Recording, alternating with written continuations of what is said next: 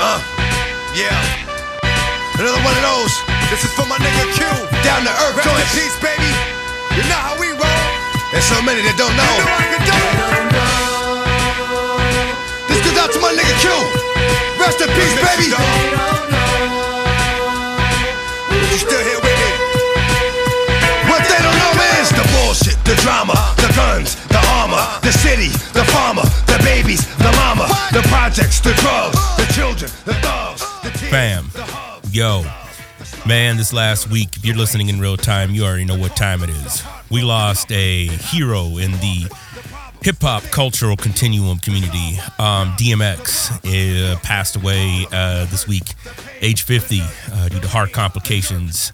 And, um, you know, I get that some people want to harp on the demons that he was battling with. And the reality of it is, is that we're all dealing with a certain level of demons in our life at any given moment. I think DMX was just somebody who wrestled with those and put them out there, very similar to Tupac. Um, put it in his music, interviews, the art that he put out, the music, the the actual melodies, and uh, yeah, just big shout out to the work that he put out there and the embodiment of the sacred, secular, and profane. If you haven't ever heard of DMX, uh, highly recommend you look him up right now. Uh, but for the hip hop community, uh, this this was a big loss. I've been reminiscing on just his work, his early work, um, and the reality that he was introduced to drugs from a mentor at a very young age, which of course devastated him um, the rest of his life. And so, man, rest in peace, brother. Rest in power. Hope you uh, on the other side living it up, brother. All right, come on, folks. This profane faith. Two years in a box. Revenge, the plots, the 23 hours that's locked, the one hour that's not. You, you, you, you, you give us a hard time for being white, being American, and being in control. I did more for our black population than anybody other than Abraham Lincoln. Okay? And nobody's even close. If you have a problem figuring out whether you're for me or Trump, and you ain't black, It's our God, Jesus Christ, has turned the tables on you. Amen. victory. I hear a sound of an abundance of rain. I hear a sound of victory. The Lord says it is done. I bet he can't wait to go home and be become a black man again. This is Profane Faith, a podcast that engages faith on the margins, faith that has been labeled profane, nonconformist, and or out there. We'll be exploring the intersections of the sacred, secular, and profane to find God. We won't be trying to answer difficult questions. Rather, we'll be engaging them and asking better ones regarding faith, race, gender, and religion. I'm your host, Daniel White Hodge. Hey, hey, what's going on out there? Here we go, y'all. Here we go. Well, um, you know, once again, here we are this week uh, Profane Faith. Welcome to the podcast. It's your host, your boy, Daniel White Hodge, as always, in the place. Here we are. Well, we got another week down, um, and we're looking at Latinx faith leaders, theology, faith and theology influencers. I uh, hope you enjoyed uh, the Reverend Werner Ramirez last week. If you haven't had a chance to catch up on that, uh, highly recommended. Great conversation, uh, great story, uh, and a lot of the good work that he's doing out there um, in NYC. Um, so I wanted to continue that uh, this week. But before I get to my guest, um, big shout out to and really just support most love and uh, you know all the positive energy being sent to my good friend and um, contributor here on the show. Uh, she's been on a few times, uh, Dr. Chanequa Walker Barnes. Uh, who's just been going through I don't know all the details other than I know she's been going through some shit. And it it stemmed over a chapter she wrote uh in a lament, I believe, from what I understand. And um yeah, just big shout out just by because I from what I understand, I know she was just being trolled and uh, just really come after really hard um online. And you know that type of stuff just takes a toll on you. Um and and a lot of folks don't realize that at the end of the day a lot of people of color and a lot of folks who do the kind of work that we do um, get come after, but it particularly uh, black women come get get come at a lot in a real foul way, right? Um, and it's just nasty. It's just nasty and nefarious. And so, uh, yeah, I just I heard about it. I and you know I'm on and off social media. I saw something, then I went off, and then I came back and I heard saw some more stuff, and then I was reading some other things, and I was like, oh my gosh. So. Um, yeah, I don't know what's it, you know, I don't know who all the idiots that were going after her, but you know, um, I can imagine, aside from the few haters that are listening right now, y'all probably the ones that went after her, right? Uh, if you haven't learned anything right now, I'd imagine though most of the listening audience for Profane Faith uh, has been in strong support of her. And uh, so if you haven't listened to any of her works, just you know go to the archives and uh, uh, look up Chanequa Walker Barnes, Dr. Chanequa Walker Barnes, and she's she's uh, she's great. Um, uh, excellent books that she has out there, resources. So yeah, well, here's the hoping that things turn around. I mean, and I think, you know, this just illustrates, I think, one of the bigger problems that exist right now for however you want to define it, right? I know the title of this, you know, three part series. This is the second week of this, this uh, series that I'm doing on Latinx influ- influencers, right? I'm using that particular language. And uh, you know, maybe I should you know give some context around that. I when I li- mean influence, I literally mean the definition um, of that. The the I would probably take the mid 20th century definition of what an influencer meant. That I would take that connotation rather than what that word has been made into now, right? Like you think about somebody on YouTube or think about somebody um, on Instagram or somebody that has these platforms, right? That uh, you know that have millions and millions of followers. I'm talking about folks who are doing the nitty gritty work. Because at the end of the day, and that's not to knock anybody who has thousands and millions of followers. That's not to say they're not doing anything. However, it's difficult once you reach a certain level. These folks are actually influencing policy change, people in their community. You heard last week, right? You're listening to Werner, like, and listening to the work that he's doing, the what stuff that he's bringing these folks are folks that I wanted to highlight, and especially in the Latinx context, because oftentimes we think of Latinx as only one dimensional, right? The border, right? Mexicans. Um, and so I wanted to give kind of a broad, broader view uh, of what that looks like and the folks that are influencing their communities. So that's kind of the context and space uh, I wanted to hold with that. I just kind of, you know, wanted to make sure we were all clear on that because you know, oftentimes language gets, uh, you know, gets muddled. It gets muddled. It gets, uh, you know, thrown around, and oftentimes we don't necessarily know what specifically uh, in a context that we're talking about. But it so I just wanted to make sure that was clear out there for y'all. All right.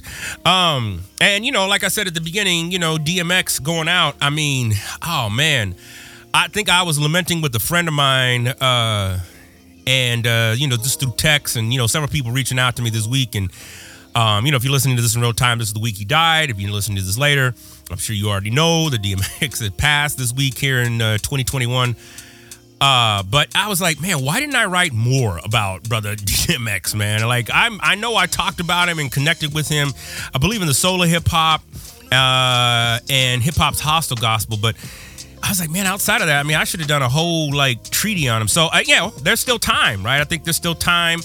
Um, his work is amazing. I was just seriously going on hitting Spotify and just you know going through his stuff, and I was like, wow, there's a lot of good stuff here, man. Really, seriously, the sacred, secular, and profane exist in how John Michael Spencer defined it, um, how I've defined it in my own research and work, and just his ability to grasp those three elements of life and to sit with them. And ultimately, you know, some would say, you know, they might have gotten the best of him. Uh, you know, but when you've been introduced to a substance like crack, uh, I'm sure a lot of you have heard the interview that he, you know, that he that that went around online, you know, of him sharing, you know, some of the deep parts of his own struggle um, um, with with uh, you know with just addiction, right? That you know he, he hit a blunt and that his mentor, somebody that he looked up to, uh, laced it uh, with crack. And, you know, from that moment, and that's the thing with crack, crack was, it destroyed entire lives and not just killing people, uh, but in many regards, even worse, it, you know, keeping them addicted to this substance or the the ongoing right substance or substances excuse me. Um eh, yeah if you lived during that era like really saw it up close i mean and i know a lot of people use oh man that person's a crackhead. Um you know there's some levity not, not levity excuse me that's the wrong word. There is some some weight behind that that phrasing um because those of us who lived there and actually saw real crackheads, not the Dave Chappelle funny stuff, not that, you know, and I get that. Hey, I laughed at that as well. Um, so I'm not trying to make us feel bad, but again, the language that we use sometimes can often get overlooked. And, you know, to to know somebody who was addicted, know somebody who, you know, who is strung out. And as we all know, to get tough on drugs and just say no to drugs, you know, they criminalize the people who add serious problems with addiction. And, you know, those people either ended up dead or in jail somewhere. Um, and still, to this day, a lot of folks are. Um, so, you know, my heart goes out to his family. Um, my heart goes out to just, you know, just the hip hop community in general. You know, 20, 2020, 2021 have taken, you know, we've had a heavy loss. And, um, yeah, it, you know, it's, you know, between him and Nipsey Hussle, I'm just like, man. So, it's just interesting just to see, you know, some of the OGs going because, you know, hip hop is now, well, it's passing. Let's see. If you think about, you know, looking at its origins, and I'm talking about its popular origins, not its cultural origins, which, as you know, we can take that all the way back to 5th and 6th century Africa. But its popular origins, right? Most scholars will say, you know, it emerged around 1971, 1972. Well, man, you know, hip hop is clearly in its 50s now. so, uh, you know, what does that mean for folks, right? Now you're starting to see, you know, cats ain't that them young 19, 20 year olds up on stage running around, right? And so it's interesting to see cats like, you know, for example, E40. Uh, to see how he's, uh, you know, continued his own empire, right? His his own development of wealth and development of products and whatnot. Because you know, he's even said people like him, you know, old cats like him, you can't just keep doing this entertainment thing. Um, you know, it's there's a there's a shelf life. Uh, so fascinating stuff, uh, you know, um, to reflect on. I'm, you know, I'm debating on whether I should do a DMX special. I probably should. I'll have to reach out to some folks. If you somebody interested, you know, hit hit a brother up. Hit a brother up. Let me get to my guest. Uh, this week, um, close personal friend. I've known uh, Sister Myra for a long time. Uh, my whole family has. We've known Myra probably now for I don't know 20 years or something like that. We met, uh, of course, back in the Dina days, the Pasadena days. Um, she was a community outreach director at uh, Lake Avenue Church. Uh, she was there for many, many years. She served on uh, with the church's nonprofit star, uh, nonprofit, uh, the portion of that. It was called Stars. She started that, you know, back in 2001. Um, she is the chair of the Community Christian Development Association. She's the board chair right? She represents a place for pastors to be recognized and respected as we stand uh, for the community. Um, you know, some of the people that know her, you know, literally say, you know, Pastor Myra is literally an answer to prayer for leadership that can strengthen the, you know, the organization. She's currently, um, she's currently working as, I believe, the director, the executive director for the Clergy Community Coalition um, in in Pasadena. Uh, she has been a minister. She's been an advocate. She's been uh, a person of faith in a community that a lot of people, and we're going to get into this in the interview, right? Because a lot of people don't think places like Pasadena uh, have anything, you know, wrong with them, right? They just think, oh, it's Southern California. You got the Rose Parade over there. It's just, oh, it's sunny. But there is some major crap going on in that community. And Myra has been there. Her family has been involved. She has been involved. Uh, and I can say this she has continued uh, to grow, um, right? And, you know, from the position that she came in at into where she's at now. And she'll, she's going to share some of that here in this interview as we were, you know, we were talking. Um, and uh, you know she's just been you know it's something to be said about somebody who's just who stays in a community and honestly it's part of what i uh, uh, uh, mourn and lament for in my own life, just not being in a community for decades. Um, and you know really just investing and knowing all the nuances knowing the people knowing families uh, she's worked with countless uh, amounts of folks uh, there and uh, she's continued uh, you know like i said just to do the work um, so uh, again, I wanted to bring her out. She's also around with, I think, believe she's with the Voices as well. Uh, you know, an up and coming. Uh, uh, even though you know her and I are almost probably the same age, um, but you know, the the Voices is a project I believe started by uh, Leroy. I'm forgetting that brother's last name, but it, it was it was designed to give voice to people who don't normally get, for example, you know, called to the stage. Um, you know, at, you know, for, to be because you know conferences, conferences keep the same people being recycled over and over and over and over again. Um, but Myra grew up in East Los Angeles. Uh, uh, she serves, like I said, she served on the pastoral staff of Lake Avenue Church. Uh, she spent the past 18 years, really 20 years now. Right? It's 2021. Yeah, she's been 20, 20 plus years leading uh, in the local community and casting vision for just um, what that looks like. What does it mean to be Black, Latinx, Asian? Um, you know, trans, you know, living in this particular era uh, and in that particular area. Uh, Myra spends a lot of time mentoring and learning from younger leaders in her church and community. Uh, and like I said, she serves uh, on the board. She's the board chair uh, for the excuse me, Christian Community Development Association, CCDA. She's been married to Chris, uh, and a lot of people thought Chris and I looked like each uh, look look similar. In fact, when we went to the same church, I used to get mistaken for him. He used to get mistaken for me. You know, a couple, you know, brothers there. He's like, "Hey, y'all, y'all look alike, right?"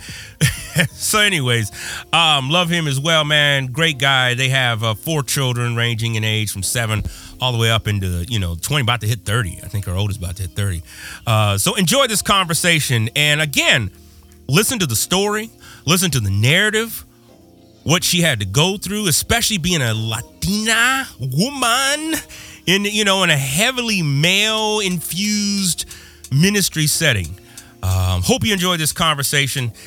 Stay safe stay strong y'all and rest in power dmx all right here we go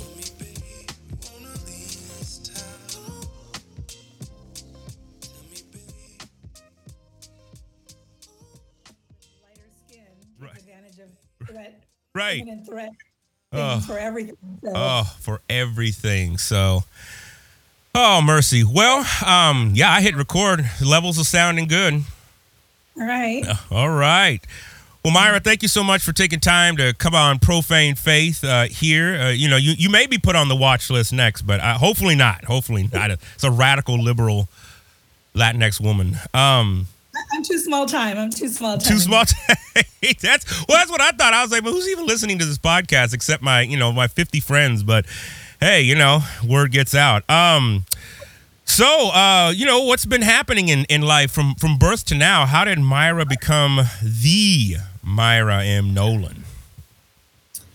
Wow. Um, I was just talking to a, a local pastor, telling him a little bit about what a chola is. there you go. When I was seven, how when I was seven years old, I really wanted to be one. that's that's awesome. That is awesome. And you know, because I was seven, you know, it didn't quite happen. Had I been thirteen, you know, maybe I would have been more at risk. But you know, growing up in East LA, um, it, it was just it was like you know most urban um, places that are at risk, right? We know what that means, Dan. Yeah. Um, those kinds of places in the U.S. And uh, and you know, my my grandma um, used to walk with me. We she's picked me up from school once a week, and we would walk down Whittier Boulevard, um, all the way to this um, place called um, Blanquita, La Blanquita theater. Okay. This little small theater um, in the heart of East LA, and they played all the Mexican movies. Like they every week they had a new movie. That's what's up. So God would take me, and we would watch like Pedro Infante, Vicente Fernández, like all of oh, the. wow. So I grew up watching those every week, and then when we were walking home, it was just getting dark, and you know that's when cruising was happening in the middle of the week. And so all the cars were going down the street, all the lowriders were lined up you know, on Whittier Boulevard at the shopping center there where Kmart was. I love it. I and love I it. just walked by all of the all of the cholos, all the cholas, everybody leaning up on the cars, and and I I just wanted to be I wanted I wanted to be a chola. I thought they were the coolest thing with the like lipstick and the eyebrow. Yeah. so anyway, that was me. That was me growing up, but you know that never happened. Um, and why I don't know. My mom you know, from the time I was 10, worked two jobs. Damn. Um, was a single mom. and so she was not home a lot. Okay. So my grandmother was there most of the time, but sometimes she would leave. So we were we did the whole latchkey thing. Yeah. Um, we I remember a couple of babysitters like in in short periods, but for the most part, you know, it was just my mom and us, and she worked a lot. Wow. So you know, really by the grace of God, um, by the grace of God, that's all I can say. Um, just kind of made it out, out of there in one piece, you know. And I and I've stayed in the area until my um, my mid to late twenties, pretty much, and then we moved up to Pasadena when Chris and I got married, um, and we've been here for twenty years now. Wow, wow, man, that's um. So and, and so I you know, obviously I I I met you back in the day, um, back in the the early UYWI days. Um, so how did you get into like the work that you're doing now? How did that even happen? Like, and how was that even, you know, uh, you know that um something that was on your radar, so to speak? Yeah. Um, so when we, when Chris and I were before we were married, we um, we started looking for churches, Mhm. and we tried a bunch of places. And Chris was was raised Catholic, and you know, pretty, pretty, you know, kind of Easter funerals, Yeah. you know, kind of church experience, and um, so I just knew that it was important for me for our family to have to be growing in our faith and be engaged that way. And so um, a friend of mine when grew up at Lake grew up at Lake and said, "Why don't you try our church?" And you know, really, we we tried a lot, and I'm so glad we didn't end up in some of those places, including Calvary Chapel. Dear Jesus, Oh wow. Jesus is not there. I cannot. I can't imagine that.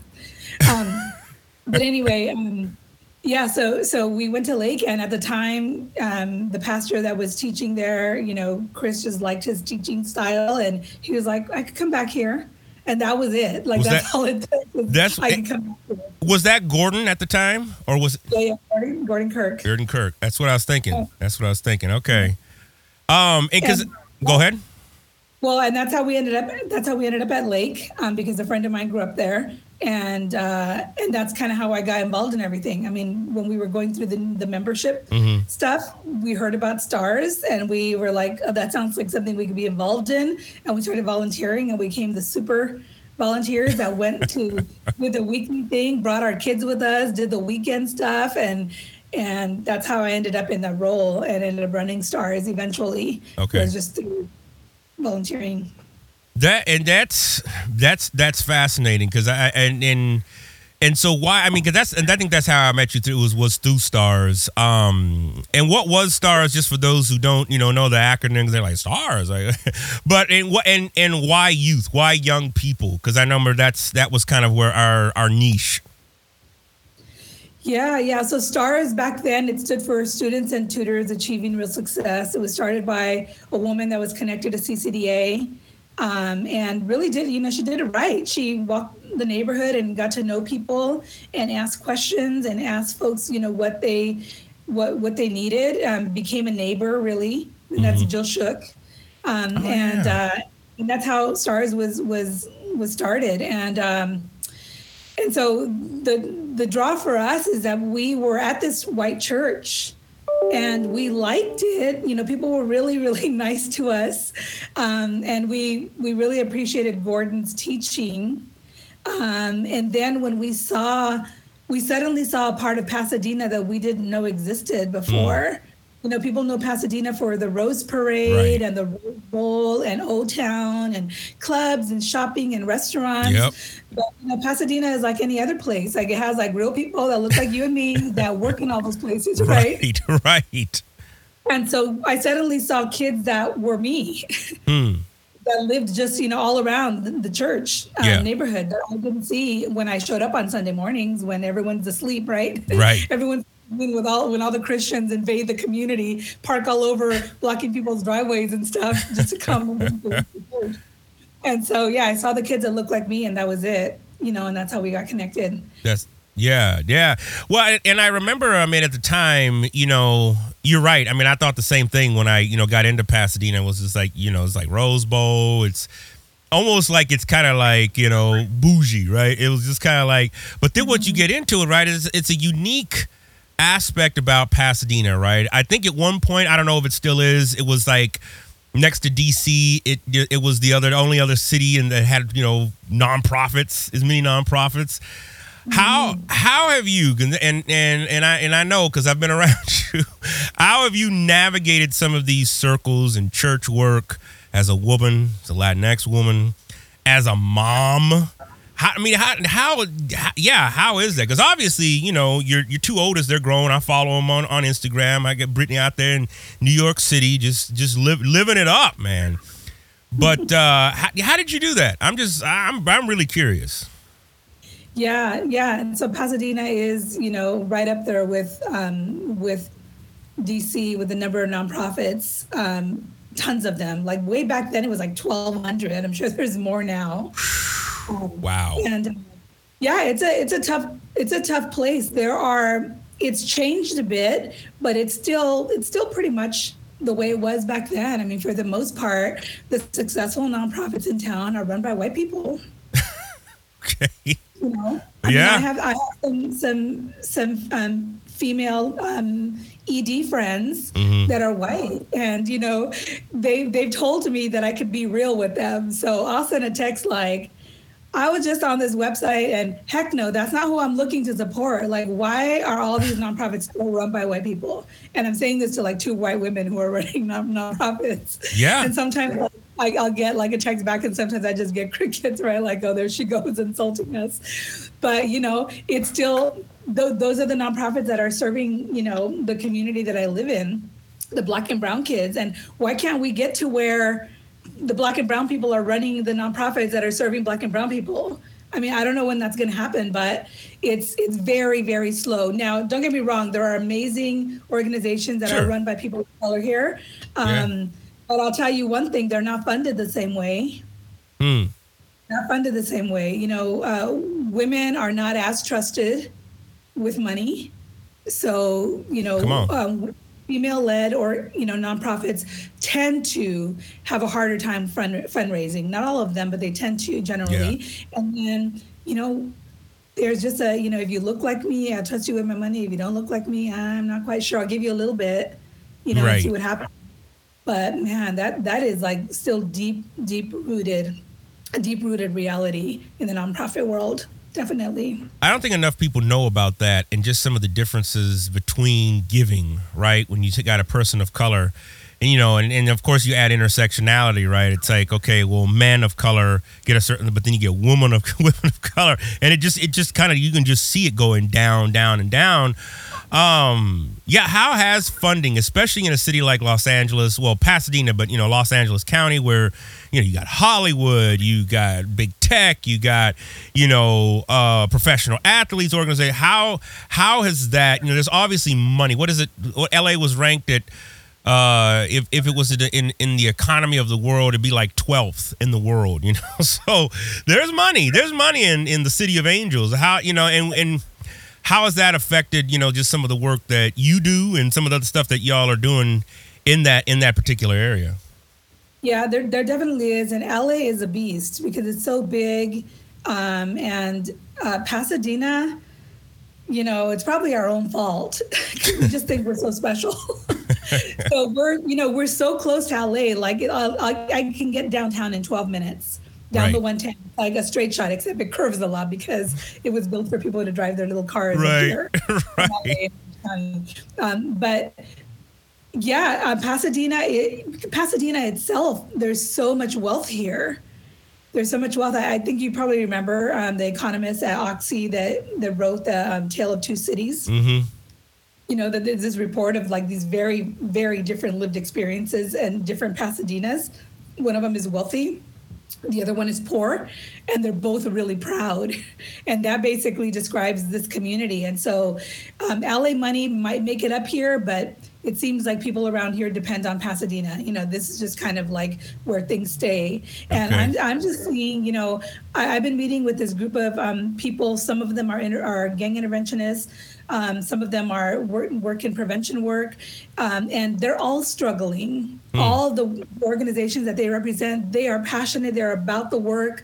They are like 98% people of color, and we're still having conversations about how do we bring whatever we have to this work and not rely on the big grants and the city to fund it because it's not sustainable. People get mad at us and then they take the money.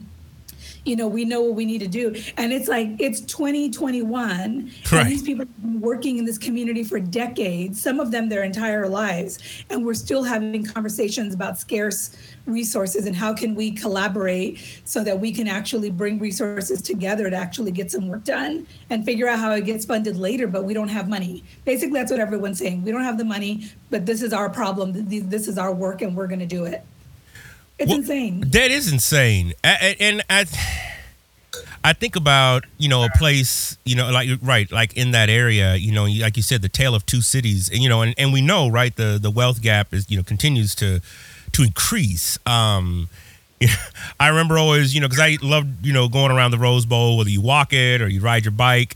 And I remember just looking up and, you know, and seeing those houses that were up, lined up around the hills and stuff like that. And just at the time, this was what, 2005, 2006. Um, you know, those houses were, you know, in the double millions of dollars, right? It's not even just like 1 million. It's like, you know, it's like 10, 12, 13 million. And, and I remember I got involved with, is Joe Colletti still around there? You know, he they are. I haven't heard very much from he and Sophia, but they are still here. Okay, all right. I I, I got involved with him because he was teaching a class at Fuller, and he's like, "Oh, come, you know, we're doing this initiative, the ten year plan to end homelessness." And I remember, you know, just doing some of the work and just looking at, you know, again, just the, the breakdown of incomes and just what it costs to actually live, and people are paying cash for these houses, like. I couldn't get my mind around that when I was barely trying to pay for rent. That these cats was paying cash. Um, how? I mean, let, let me ask you this: living in a city that a lot of people know the the the the popularity of it. What are some of the particularly for Latinx peoples, man, what are some of the challenges? What are some of the areas, and particularly, you know, as it relates to race and intersectionality? I mean, because you know, I, I know we talk a lot about this in our Keeping It 100 group. Um, but what are yeah, what are some of the challenges that you know that folks might not know in regards to trying to do nonprofit work, activist work in a city like Pasadena? Yeah, well, you know, it comes down to the dollar, Dan. You know, economic opportunity is everything. If you can get to where people have, you know, good, sustainable employment um, and are able to afford some things, you know, a lot of a lot of issues start to decrease. And so, but we just don't have enough people that are willing to sacrifice to kind of even the playing field. Yeah. you know we have people with a lot of money that give some of it you know um, but that's not it's not enough to for sustainability. And then we have like a lot of middle class people. Like i say a lot of things that kind of are oversimplify the situation. Like i say two cities the wealthy and the poor. There's a lot of people in between right? So if we were going to have a conversation about that then we can talk about that for an hour um, but it's just there is just there just isn't enough. Uh, so we had to fight really hard our community to, to get to the fifteen dollar minimum minimum wage passed. Oh, you oh you guys got that passed. yeah, but it was it was just so there was so much opposition to it, Ooh, and I it's like, come on, like these businesses are do so well in Old Town. You know, all, Yeah, we're just do. talking about pay the dishwashers some enough money so that they can actually ride their bike to work Right. you know? Right. like that's all that's all we were asking for. We're not even asking for pay him enough so that he could buy a house and a car. You know it's just it's insane how how how greedy we still are. Like we just we can't just have enough to like keep our family fed and and be good neighbors. We need to have more. And that's really what stands in the way of everything. Um Wow. but pasadena is a rich rich place in so many ways in the poor community you know we have amazing young people here um I, I'm so inspired by young people who are they're going off to school and they're coming back to this community and living with their parents because they can't afford to pay rent for an apartment here, right? That's it. Or anything, but they are like they're committed, and so they're like starting organizations. You know, uh, there's one, there's a, a, new organization called Hood Liberation, and it's all mm. young Pasadenas for the most part, and they're like about empowering the Black community and the Brown community. You know. Um, amplifying the voices of, of, black and brown businesses and getting people to shop and do business with black and brown people um, highlighting the issues in their community and they're like all about dina strong Dina. I just love it. I love it. I'm like, how do we keep them here? Right. I'm trying to find people who are going to support these young people as they're building this so they can stay here because I, I, know at least one of them recently moved to another neighboring city because she she could not afford a place to live here. Mm-hmm. She could not find decent, affordable housing to live in, actually any place to live here, and had to, to move, you know, 10, 15 minutes away. But she's still invested here. I'm like, how do we get her back here? How do we create um, cre- create a, a, stream so that these young people can rent here for a while and afford it and eventually be able to like you know lay down their own roots and buy something and yeah. continue here like we need that kind of sustainability that kind of commitment that's like lifelong and it's just really hard well I, I yes yes and i will say that that's unique um you know to that that particular area and that's that's amazing let me ask this then uh how have the continued trump era policies affected what you do especially in a city like Los Angeles with its history. Pasadena, the same thing, right? You know, how how have those policies continued to just wreak havoc? Yeah, you know, so when I was running stars, uh-huh. um, and you know, we're all on a journey, right, Dan? So I could talk about myself and my experiences, my story, you know, but I was a different person when I started that. Like I was the the brown person that was not the most helpful. That hmm. was part of part of the problem because I was colonized. Hmm. You know, my paycheck came from white people. You know, the ministry that I was running was funded, you know, primarily by white dollars. Hmm. And you know, like I said, Chris and I came to this to this church, and people were really nice to us, and we we made really really good friends who huh. we're still friends with, who have who have believed in us and supported us. And there's a lot of folks who really liked us, but they didn't like when we started talking differently, when we started really seeing things for what they were and seeing the issues and how, you know, oftentimes white funding, you know, white philanthropy you know kept people in their place you know so the minute that the language started to change you know it affected some of our relationships um, you know, people like tutoring little kids, but then, you know, don't start talking about immigration because that's political. I, like, I'm not here for that. I just want to help somebody with their homework, you know? And that's, again, I'm oversimplifying it because there are beautiful stories of people who were changed who were changed because they had a relationship with the young brown person and they saw the fear and what the struggles actually were, why they couldn't do better in school because they were worried that their dad or their mom might be deported. You know, like there's those stories that are, are just so powerful. Um, but a lot of folks, you know, that was not the case and it's like don't talk about that don't talk about black lives matter you know like just the the bootstrap mentality all of that is just so strong um, in, in the community, even of folks who were supporting the ministry and who were kind to us. I mean, we had so many people who were kind to us who suddenly were telling us, like, why do you have to be so angry? Why can't you be like so and so? So and so talks about things, but doesn't talk about it the way you talk about it. That's like really volatile. So your language is volatile. Volatile. Yes. And I'm like, oh my gosh, like I know what I would describe as volatile. I don't think that I am, but okay, give me an example. Right. Well, just, you know, this is what one person said to me. You know, just Jesus and anger just don't go together. And I'm like, what scriptures are you reading? you know, like how are you going to say that Jesus was not angry? Jesus was always pissed off, and he was pissed off at you, dude. you know, right? It, but and so I'll say that. So that takes me to it's a church, man. it's a church. Like this is what the church has done. Mm. You know, we have like we have raised polite Christians. Yeah. Um, and we have not challenged. We have not been true to the real Jesus, you know, and what Jesus was fighting against. you know, we just have not been true to that. And so we have people who are really nice to someone in the pew on Sunday morning, but really don't give a, a rip about, you know, their, their immigration struggles. Don't give a rip that, you know, they're afraid for their for their, you know, 14 year old son's life because a 14 year old happens to be six feet tall and could be shot because you know somebody thinks he's a, he's a threat even though he's still a child you know Yeah. like just don't just don't don't care those things just become an inconvenience and that's just the sad reality of you know of christianity in the us and it's very very much a part of what has happened in the city too Hmm. What um how how did how did you navigate some of those I mean cuz I remember, you know, and and and I and I bring up Trump for several reasons because one that was those ideological structures right have have not left. Um and eh, you know it those those I mean think about uh, what is it Stephen Miller you know who went to you know probably one of the most diverse high schools in you know Santa Monica High and whatnot. I, like I knew people who knew him and were just like oh man that guy was an idiot even then.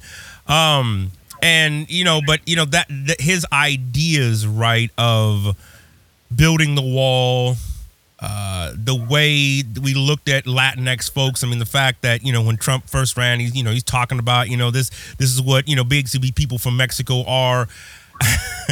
How have some of those showed up, and and I'll just name it, in in particularly some of the white evangelical circles that you've that you've run in, um, and I asked that for several reasons. One, you know, our our our, our friend, our mutual friend, uh, brother Ephraim Smith, you know, who used to you know work out there for what was it, uh, uh, the City Vision or something like that. It wasn't World Vision. It was like City Impact. world impact world impact World Impact. There you go.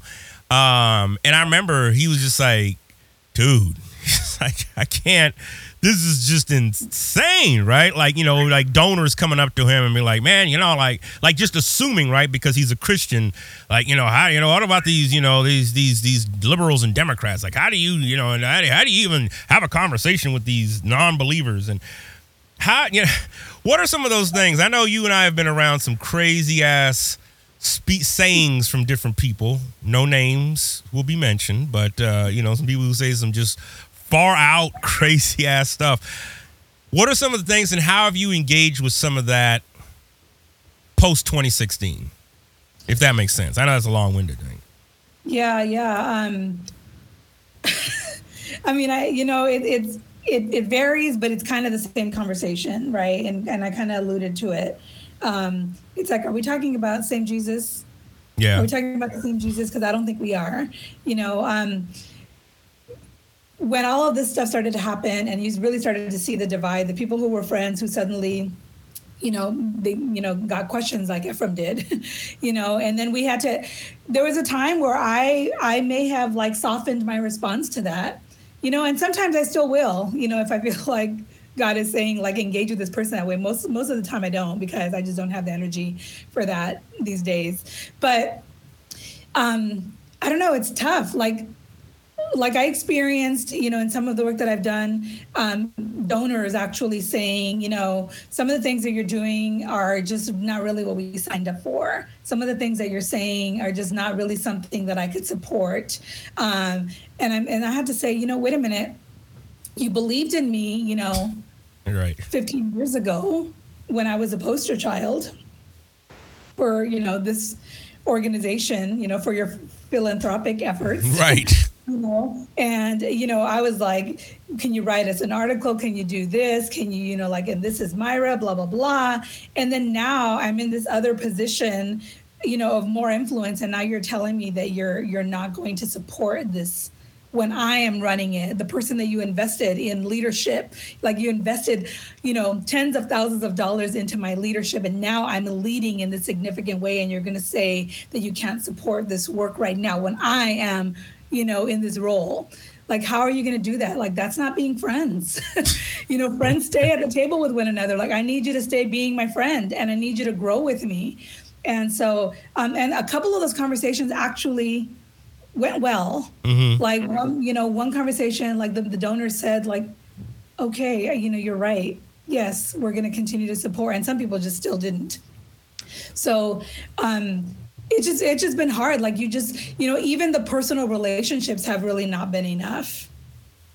Hmm. In what in what in what in what in what matter? What do you, what do you mean like personal relationships? Well, I mean, because you think like you go to church with someone, you know, for Yeah, yeah. 15 years. Yeah. And you have them over your house and you go over their house. And so you think you have a friendship, right? Um, but when all this stuff happened, like even that wasn't enough. Like I'm like, it's still me. It's still me. I'm just telling you what I really feel like, what's really in my heart, what I felt unsafe to tell you before. I'm telling you now, you know? And so that has not so that that's why you know the whole the, the notion of racial reconciliation is so it's an aspiration but it's so problematic Yeah. you know because it's, it's so limited you know it, it still depends largely on white people's ability to understand and to rely and believe the person of color that they're in a relationship with. And so all the hmm. power is still there because they could still choose not to. And the money goes away and the political support, the advocacy goes away, you know, so like that, how is there's there's just something missing there. We and I think part of it is because the church and we in that whole conversation of racial reconciliation, accountability was never part of the equation making things right was never there was no accountability there it's like let's just be friends and you know the brown, black and brown people were still doing a lot of the work all the emotional labor for sure Right. And then when it came when it came time where something needed to be cashed in which which what we've seen since 2016 people just weren't willing to pay you know and walked away. And so I, I just think we it, that that conversation fell super short over the last 50 years. Um, and you know Sh- Chanequa Walker Barnes says it best. Is like it's because y'all didn't listen to us you know w- women of color we have a different we have a different currency and we're going to call you to some things. We're not just going to say like be our friend. We're going to say and you need to do this. These are the things that you actually have to do to fix the problem. And that's love. Hmm. So I, so I asked this question a lot of of guests, you know, who uh, you know, continue particularly Latinx, black folk, you know, in, in in this era. And I always say this era because, you know, we have definitely taken a turn. I think the pandemic has shifted, which I want to ask you about that here in a second as well. But what keeps you connected? You talked about colonization, you were colonized. I don't know if you can share a little bit more about that and what keeps you connected and rooted in Christianity. Like with all the stuff that we know, and this is something, you know, I, I ask myself, if not on a daily basis, like all the stuff we know about Christianity now, right?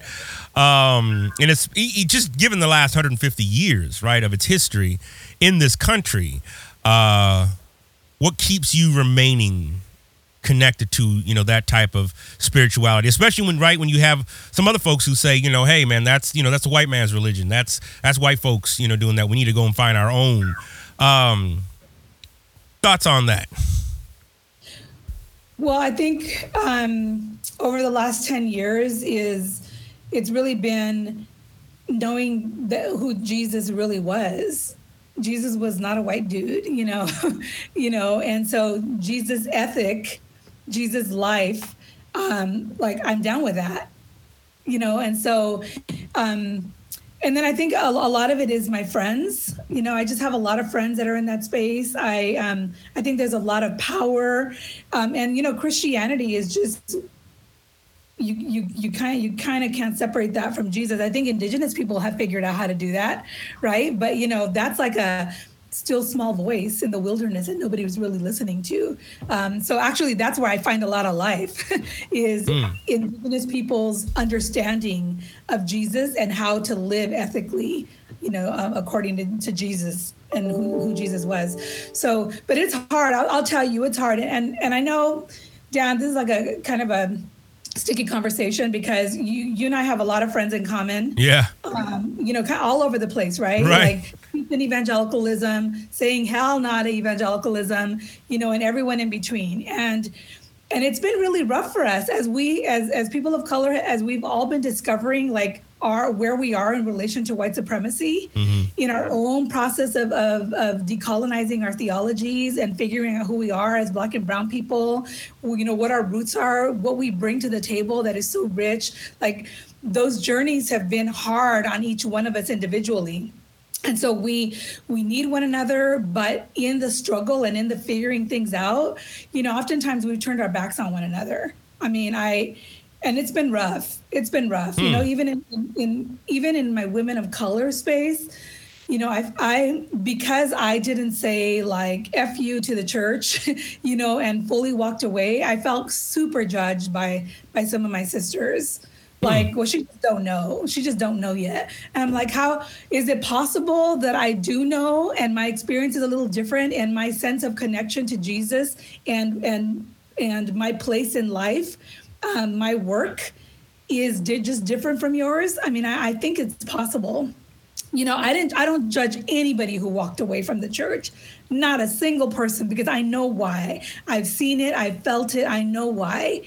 And yet i have remained a little closer to that space sometimes in it sometimes adjacent when some of my you know some of my sisters have chosen to just run the other direction. And the judgment just really seems to be like from the folks who left you know like i'm like i'm not stupid.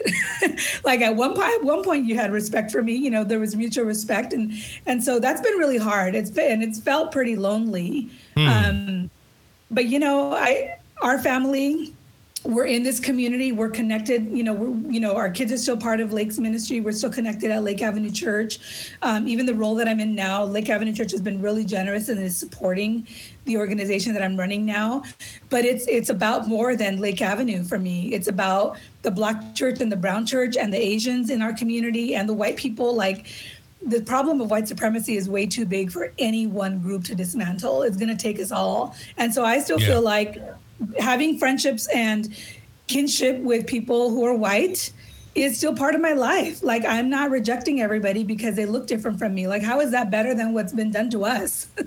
you know, we're all traumatized and messed up because of white supremacy. And I feel like that's still part of my work. I'm going to work with whoever wants to.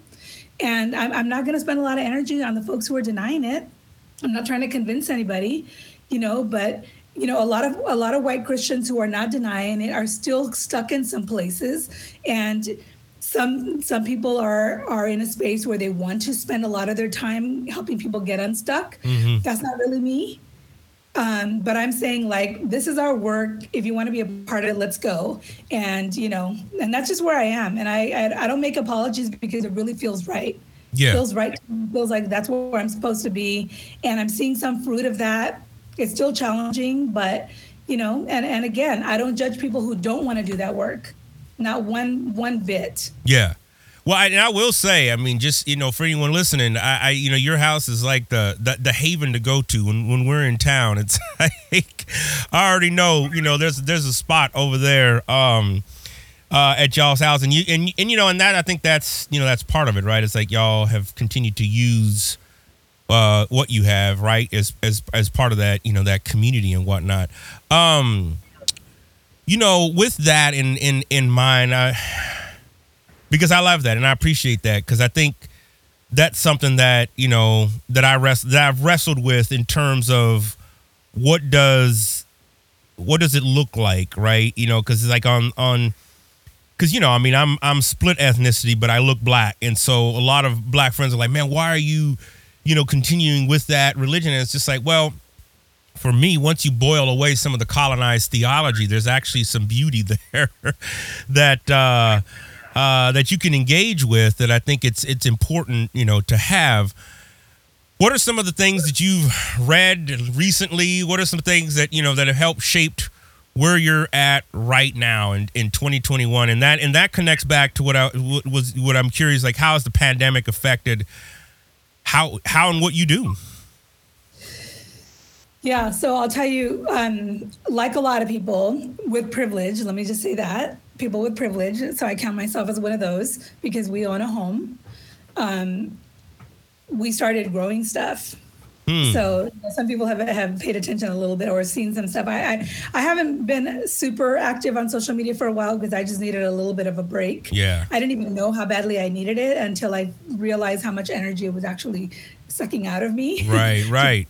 responding to the people who didn't understand and were mad at me and sending me messages and i was like okay i'm not going to say anything because i just don't have time for this right now like i need time for my healing so i'm going to disengage a little bit um, but we started growing stuff so like our family chris and quincy got out there they built some um, some planter boxes you know that we put in the backyard we like took up the grass so we turned that whole back back do you remember that back grass like way in the back Oh, yeah. we all grass, put in some boxes there, and started growing stuff.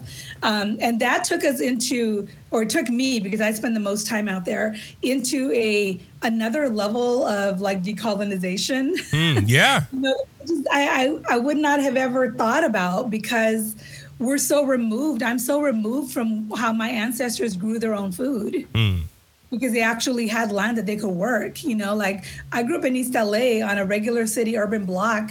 Like people weren't growing stuff. There was concrete everywhere. We didn't even have trees on our block. Right, You know. right. So so removed from like from our roots. So in that, I have actually been able to be more in touch with with my ancestors like this is what my like great great great great abuela did you know you know like we grew stuff we got our hands dirty look i have no nails right now um, put them back on though i'll tell you i come circle and like i may not be wearing heels but i long nails you could actually like pick up seeds and put them in little holes with Get them. Out of here. Get out of here with that. so, so anyway, um, and so people, ju- I think people have laughed like, what in the world happened to Myra? She turned into a little farmer in her backyard during the pandemic. There you go.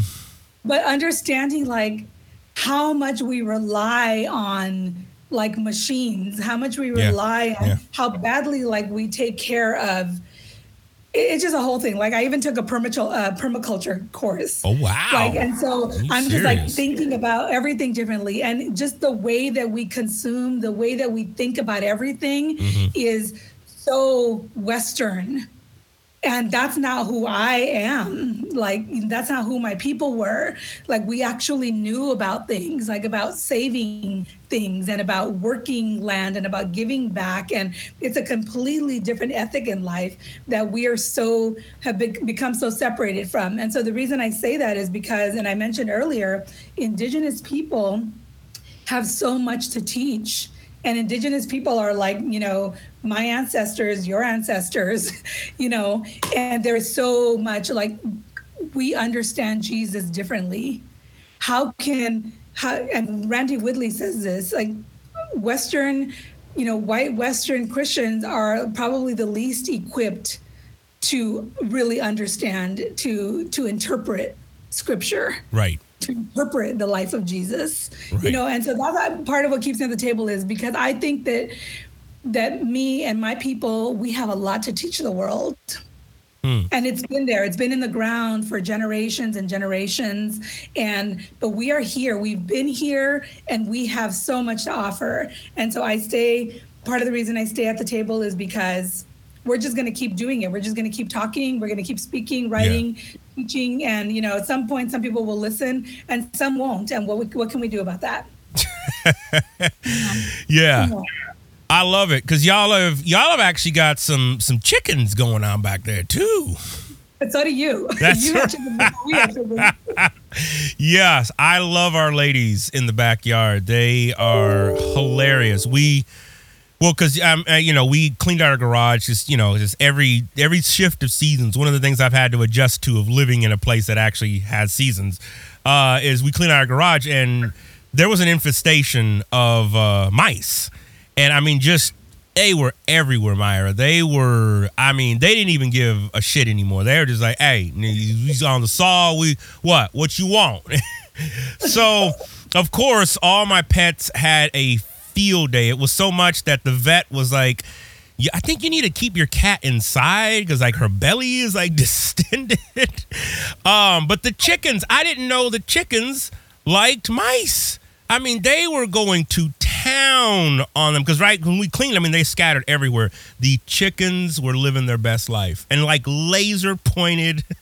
their beaks were knocking their heads and they're fighting over the scraws. I'd never seen that before. Never. Never. Yeah, yeah. There's something else, man. It's the funniest thing. Like, I'm sure that it was a lot simpler to keep chickens, you know, Right. when my ancestors, you know, kept chickens, but because there's all kinds of stuff that people do with chickens now. But yeah, there, it's been it's been great for us. It's been great to like be able to go to our backyard and get food. Right, right. you know like that's just been really a really beautiful kind of like you know circling back around to how life could be when we're, we're not relying on uh, just a few people um, to feed us and those people are getting really wealthy like the sustainability thing has been a journey for us during the pandemic. And it, and it gives us power. I, I, I think that's what has been really good is it it, it helps to like um, sort of balance out like you actually can have power Yeah. over your own life. Yeah. you know that for because for such a long time i felt i have felt so powerless in the systems that i've worked in.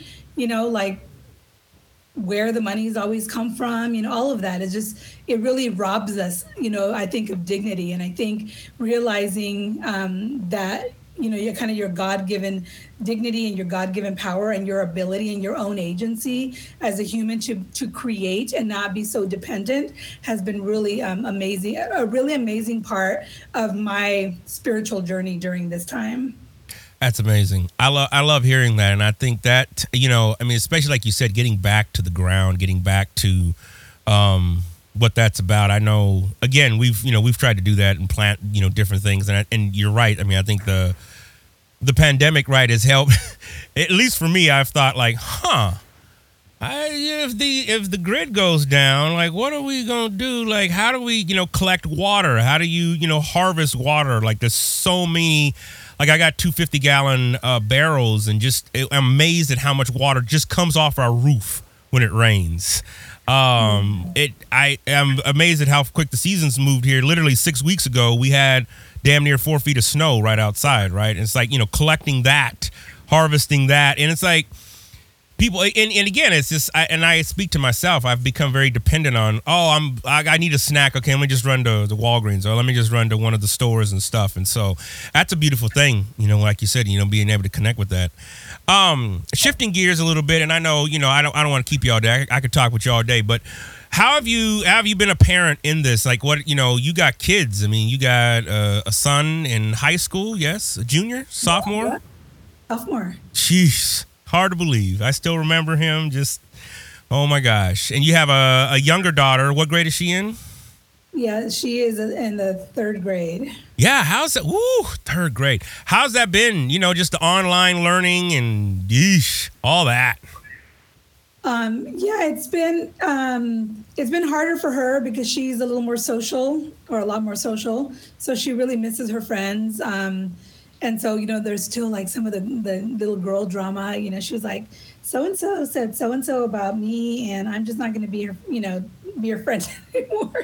I'm like, oh lord, because you know I already did that with two girls, like I went through two teenage girls already, and so I have like just I'm gonna be 50. I just don't have a lot of patience for like girl, little girl drama. And so poor, poor Zion, she's just like, "Gosh, mom, like I'm so harsh." I'm like, "No, no, no, no, no, don't get wrapped up in that. Just like hang up, hang up right now." Right, right. Um, and so you know, it's so it's been hard for her. She really wants to see friends. Um, and but, but Q, he's he's he's our non-social introvert. Okay, So okay. he's he's been fine. Like he doesn't need to go be hang you know hanging out with a whole bunch of people at school. and and he he surprised me. He did say that he would consider going back. Yeah. You know, like to do like the hybrid thing. Um, probably just for like because that's what he can handle, like a little bit. But he he probably would wish that it was like that all the time, you know, where he could go sometimes into people, but you know, not have to deal with people if he didn't absolutely have to. So he's been better. Okay. And he's like, you know, I have like two good friends, and that's good. I'm good with that. I don't need to be in crowds. Um, so it's been different, but I know that it's been a struggle for other people. And again, I have to say, like, we're we're privileged. We we hmm. could go out in the backyard. There's people who are living in apartments who the kids are just stuck hmm. inside all day. You can't go anywhere. You don't have a front yard or a front porch or or whatever. So in our very very privileged life, it hasn't been awful but I hmm. know that it is because we have privilege, and for a lot of folks, and because you know, Chris and I can work at home. We can work from anywhere. Um, we can go out when we need to. My work is local, so I do need to get out there sometimes. Um, but there's people who have no choice, and their kids are stuck, and the parent has to go work at a restaurant or a Target or whatever. So um, I always say that because I want to. I, I feel like I have to acknowledge all the time, like my privilege. yeah. No, I, I'm I'm with you. I, I I know you know Emily and I have talked about a lot about that as well. I mean, I think about you know just you know even here in Chicago, I mean, prices are skyrocketing here in you know in Chicago as well. I mean, I would say they're very comparable to where Pasadena was in 2010, right? Um, and there's only when we got to Chicago, it was a 12 percent price differential in the cost of living between uh, you know Chicago proper and and Los Angeles. Now I would say it's shrunk down to about three.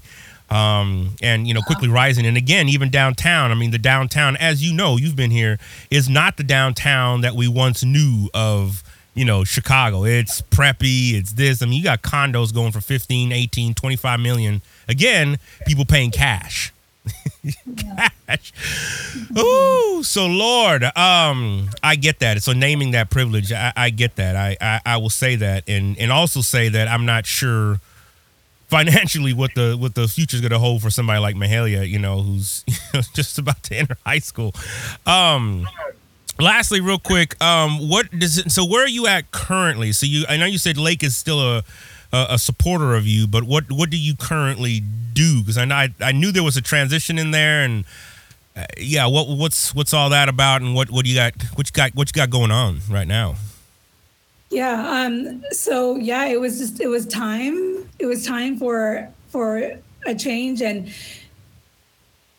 there was there were many many times where i felt like i just need to get out. I just need to get out. I'm just like too in the center of like a space where i feel like like i can't expand. Like i can't take the deep breaths and say what i want to say because stuff is going to happen. There's going to be repercussions you know or i have to be more careful. I just for such a long time i was in a space like that. And um and I'm not just talking about like in the local church, I'm talking about in the whole sphere of like Christianity and white evangelicalism. Um, and and there was times where I begged God, I'm like, please could I go now, you know? And and it just there just came a day where I I just felt completely free. Hmm you know, like like God said, like go, okay, now it's time. Like go ahead and dream. Like what do you about the next thing? And that process from from that moment was probably a year and a half to when I actually um, left my role at Lake. Hmm. And so what I'm doing now is I'm the executive director, the first um, official like staff person of the Clergy Community Coalition, which was started 15 years ago um, by um, mostly you know pastors of color in the city and um, you know, we work with with city leaders and um, you know other folks who actually get a lot of critique. And you know, we have to bring the critique too, as a local church, to the people who have power and the systems that they run that continue to oppress people. Um, but I am I am um, leading this organization, and where our work is about um, being in relationship with um, power, um, the other forms of power outside of the church, and I, and uniting the local church for um, for creating a community that is more just. Mm. So, and, and we're a long way from it. You know, uh, we saw what happened in the church. Like people, you know, chose sides, and so not every not every church that is a part of the CCC believes exactly the same. In, you know, in the same threads, and so it, it is a process of unifying um, some of it will happen through relationships. Some people will be ready to come along, some won't. But we're about um, the power of the local church to actually create a community that would bear good witness to who Jesus is. And so we we hold the relationships with folks in power, um, but we're working towards more mutuality in those relationships. And those are the questions that I was asking. You know, the church is not just a place where people, where you know, local elected um, leaders and, and others can come and say like this is what we need from you. Like we have power too. Mm-hmm. we have a lot of power. And so how do we harness that power of a church of a local church that can be transformed together and can actually speak to power? Um, so that's that's the work that I'm doing now. It's still, you know, I'm still working with Christians for the most part, but I'm more ecumenical in my approach, and um, and I just believe it's possible. I believe that we, the people who live on these city blocks, we can actually create a, a community that is sustainable and that is good for everyone. I love it. So I love it. I love it. I love and and I and I've appreciated you know the work that you've done and and the the attitude and just kind of the worldviews, which is you know one of the reasons why I was like, all right, let me reach out to Myra. I think it's, it's time to time to get, time to get you on the on the podcast to talk because I think there's so much of this that just doesn't go you know talked about, and there's so many folks like yourself and you know who are doing you know this this type of of work and and and, and in that meaning that like you said it well you said at the beginning right it's like we're all on the news every night. You know, it's like, uh, you know, I, I'll, I'll speak for myself. CNN doesn't call me when there's some kind of national crisis. So it's like, you know, but there's still work being done that doesn't take away any of what is what is being lifted up and, and negotiated with, you know, over there. So uh, this is good stuff. What uh, where can folks find you at? Let's say they want to bring you out, you know, on uh, I don't know how you know how, how the org handles honorariums. Maybe somebody wants to you know pay you what they pay Clinton. You know, maybe you know 150,000 to come out and speak for 45 minutes and share your wisdom. Yeah. So so the organization, um, the Clergy Community Coalition, is my heart because um, I believe that it is what gives my voice integrity like being rooted locally and doing work in my local community that is a platform from which i can speak into other places. So my and any of the my, my conversations on a national level are fully informed by my work here on the ground you know and i get to bring like that perspective like a national and global perspective to my community. You know so i'm a systems thinker so i see how it's all interconnected. Um, the reason i say that is because um, my work at the CCC is so important and it's like I made a commitment that a large part of my work is going to be local because that's what gives me the ability to speak about things. That said, I um, I really wanted to make sure that I had space to do other things, and so my commitment is, is not hundred percent it's 100% for the time that I'm doing that work, but it's not all I'm doing. So I wanted to leave space to work with women of color and support people of color. So, um, you know, one of my big um, areas that I'm involved in is um, organizations, is voices you know, in addition to CCDA, yeah. so chairing the board. Um, but Voices Project, I'm on the elder board for that, and I'm also on the board of the Voices School for Liberation and Transformation. And so that's all about amplifying and me and providing accessibility in a new space for people of color to learn, be educated, um, and just engage in the world. And so people of color, women of color, and then organizations that really want to lean into being places that where where people of color can thrive. So if there's organ, if there's pastors that are like trying to figure out like, do I really want to do this? What is the cost? What do I need to be doing? What I need to be thinking about? I'm thinking about like the higher level leaders, um, leadership teams in churches and faith-based nonprofits. Um, it, that foundational level conversations, the theological examinations of our of our motivations and those kinds of things, and really facing that decision: Do I really want to do this? Because I think my the last 20 years of being in that space has really equipped me, and I just don't know very many people that lasted 20 years.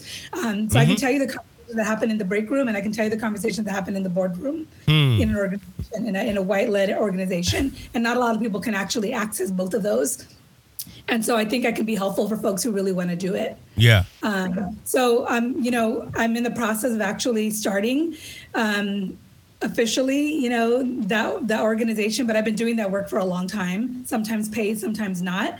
Um, but people can reach me just by emailing me. Okay. You can also just be on the Clergy Community Coalition website on the contact us, and you'll get me. Um, but you can also email me at myra.macedo.nolan at gmail.com. I think that you're going to probably put that in the in the notes, um, in the show notes. Um, I'm on Instagram. I'm on I'm on social media. I'm not on the new stuff. I don't know how y'all keep up with all these new things, man. Uh, yeah, yeah. I'm good. People keep trying to get me on Clubhouse. I'm like, yeah, I'm good. I'm good.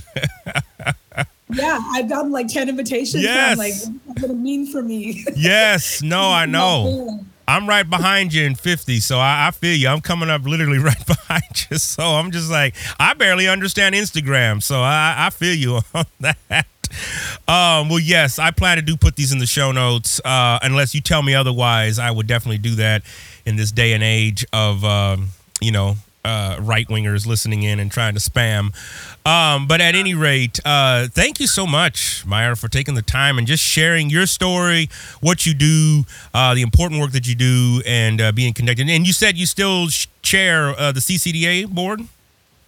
Yep, yep, I'm still there. Okay. we, you know, we hired a fantastic uh, new president and CEO Cecilia Williams. She's yeah. amazing. Yeah. I kind of feel like a do nothing. That's what um, coach has said, like a do nothing chair, because it was a season, as you know, that was really intense. Yes. For us, and I felt like I was working full time um, for CCDA, and I love and I love CCDA. Um, um, but it's different. It's a different season for me chairing at this time where we we we have a new leader. Um, and so I, I, feel like I don't have to do as much, you know, but I'm still doing that um, until um, my term ends, um, which is in I think in another year. Okay. And I committed to, to just staying around for stability um, for a while, and I wanted to give Cecilia the option also, you know, as she's leading, like to figure out what she needs. Um, and so, you know, really by her invitation and the board's, mm-hmm. Um, I decided to remain chair until my board term ends in another year. That's cool. So. That's yeah. great. That is great. I love it. I love it. I'm, and again, I'm just, I'm, you know, I'm glad you're there. Keep, you know, keep, keep, keep giving them hell on, on many different levels. That's great. Thanks so much, Myra. I appreciate you. Thank you, Dan. Thanks. Try not to get in trouble. The snitches, the eyes, probation, parole, the new charge, the bail, the warrant, the hole, the cell, the bus, the ride, a car, the greens, the boots, the yard, you caught, the fighting, the stabbing, the pulling, the grabbing, squad with the captain. Nobody knows what happened. The two years in a box, revenge, the plots, the 23 hours that's locked, the one hour that's not.